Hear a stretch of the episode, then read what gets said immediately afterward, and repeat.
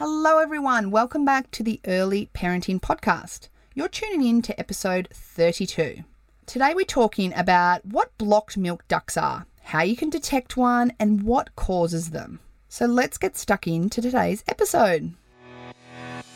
Welcome to the Early Parenting Podcast, where we help you navigate the somewhat tricky world of parenthood so you can love the crap out of being a mama.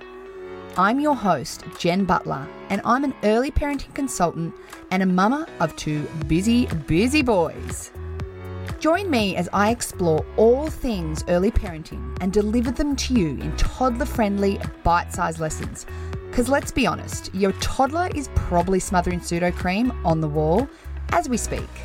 I'll be dropping my hottest tips on baby and toddler sleep, feeding, boobs, behaviour, and so much more. Are you ready to feel confident in motherhood? Let's dive in.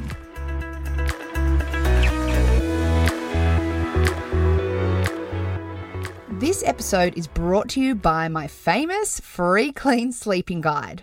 This guide has helped countless families in getting the foundations of baby and toddler sleep in place so you can help your babe get the sleep they need to thrive.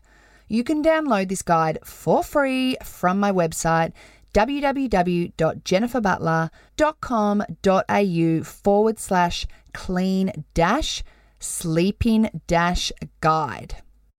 So block ducts are one of the most common issues experienced by breastfeeding mums at one point or another.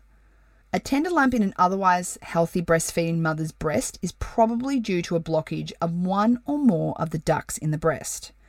The milk backs up behind this blockage, and that can lead to inflammation of the breast tissue. Mums may feel moderate to severe pain, especially when milk is letting down, and tenderness over the affected site. The site may or may not look red, and generally at the start of having a blocked duct, no systemic symptoms such as the fever, the body aches, the flu-like symptoms occur. Some of the most common causes for blocked ducts are one Missed feeding or long intervals between breastfeeds. So this could happen if, say, you're away from your baby for an extended period of time, or perhaps if your baby drops a feed or if they're starting to sleep through the night. These are all examples of when suddenly those feeds might get missed or longer intervals start to happen and blockages can occur. There may be a period of time where you need to either wake your baby for a feed or express a little offer comfort just to manage the fullness of the breast and prevent these blockages. Another cause of blocked ducts is incomplete emptying of the breasts. So this could happen for a number of reasons, such as poor positioning and attachment, a rushed feed where your baby isn't able to drain the breast completely, switching to the next breast before the first has been finished. If mum is too tense for the letdown to continue happening throughout a feed, or perhaps if her fingers or clothing are putting pressure over certain ducts, which then occludes them and prevents the milk from flowing easily. Making sure that you're completely emptying a breast and preventing all of these occlusions and reasons for why the breast might not be emptying is going to be key to preventing blocked ducts. Another cause is an oversupply of milk. So when the milk is being produced at a greater rate than what baby's taking, this can lead to blockage and milk backup. Making sure not to overstimulate and over-empty the breast is going to be key here, but it may be required to use a little bit of expressing just to take some pressure off and prevent all of that milk from backing up. The next cause could be trauma or external pressure.